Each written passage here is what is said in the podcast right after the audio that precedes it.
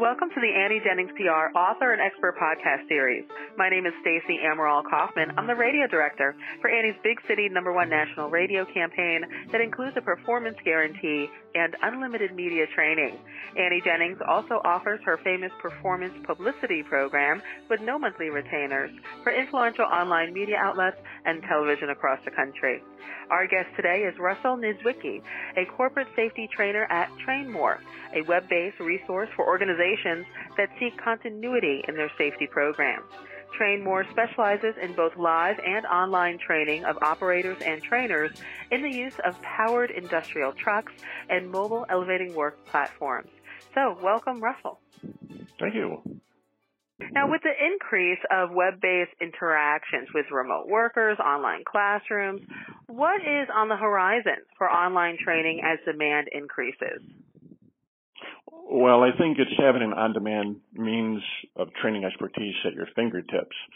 And in our case, for TrainMor, is to be able to standardize this training throughout an organization.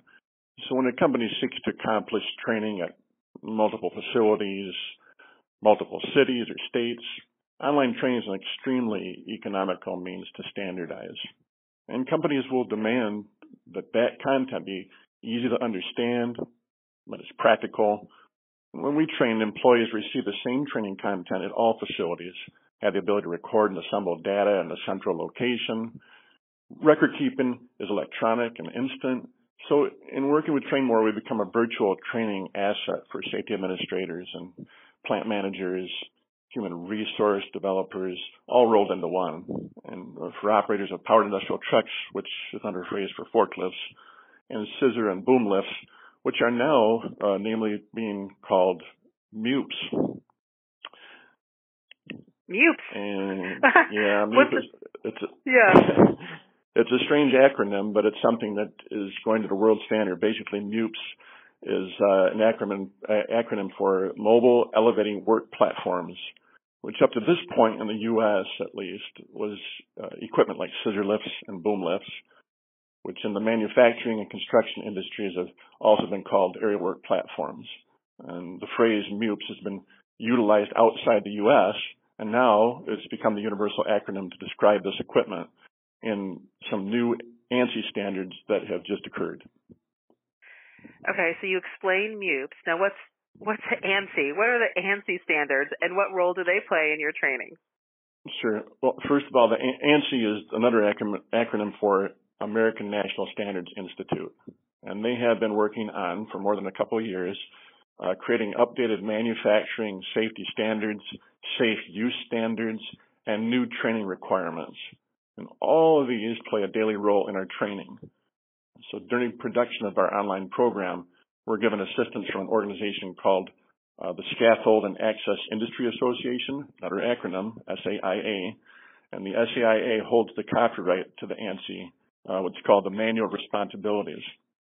This, the operator manual uh, supplied by the manufacturer, the Manual Responsibilities from ANSI has to be on every piece of equipment. And we, we reinforce these new standards throughout the program, and remind trainees of the importance of using the information along with that operator manual. Now, Russell, how long is the course that you provide?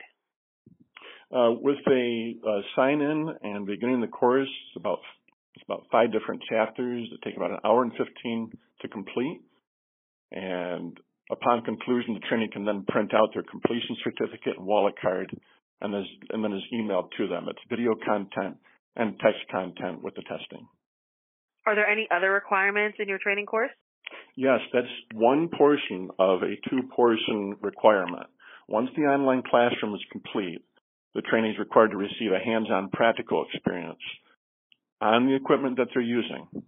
That would typically be conducted by their employer or an outside training source like, like TrainMor. The person who conducts the training would be authorized to do so by their company and then identify the equipment specific labels, uh, information information box, uh, performance of a pre-operational inspection, improving competence on understanding the equipment's controls and limits. And TrainMor is currently in the final stages of producing a train the trainer webinar that will help companies assign a trainer that can be fully equipped to perform the hands-on training for trainees on site. And finally, Russell, what advice would you like to leave your listeners with today?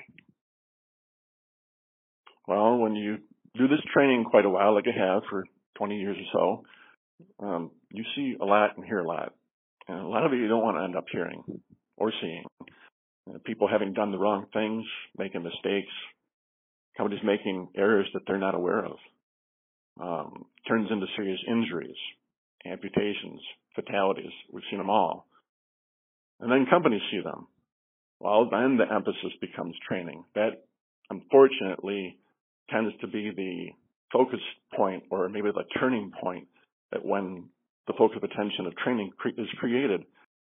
So here's a little mini story. When I was in junior high, uh, it's about seventh grade. I was in band, band class, and we were given this little booklet, and it had a page that described how the emphasis of a note could change the entire interpretation of a song, depending on the emphasis that you put on the note. Like, uh, I, I was given the the statement was given that said, uh, "I thought you were going to Chicago." It was written out several several different ways, and each sentence had the word highlighted, a different word highlighted. So it was, I, I thought you were going to Chicago. Or I thought you were going to Chicago. I thought you were going to Chicago. I thought you were, you were going to Chicago. I thought you were going to Chicago. I thought you were going to Chicago. Or I thought you were going to Chicago. Each of those changes the emphasis on the word. It changes the interpretation of the sentence.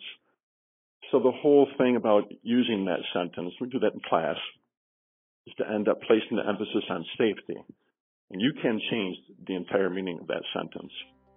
And lastly, uh, go to your scissor lift or boom lift, your MEWP, pull out your operator manual, and then your manual of responsibilities I was talking about, and call TrainMor because as of June 1st this year, that manual is outdated and will direct you toward a new one. All right, Russell. Thank you so much for sharing your incredible insight over two decades of training with us today. Everyone out there, he just mentioned contact TrainMor. You can do that by visiting the website at trainmor.com. That's train, T-R-A-I-N, more without the E, M-O-R. Train more without the E dot com. And again, find a little bit more out about Russell Niedzwiecki. Thanks again for being with us, Russell. Yeah, thanks, Stacy. And thank you all for listening to this podcast brought to you by AnnieJenningsPR.com. Till next time.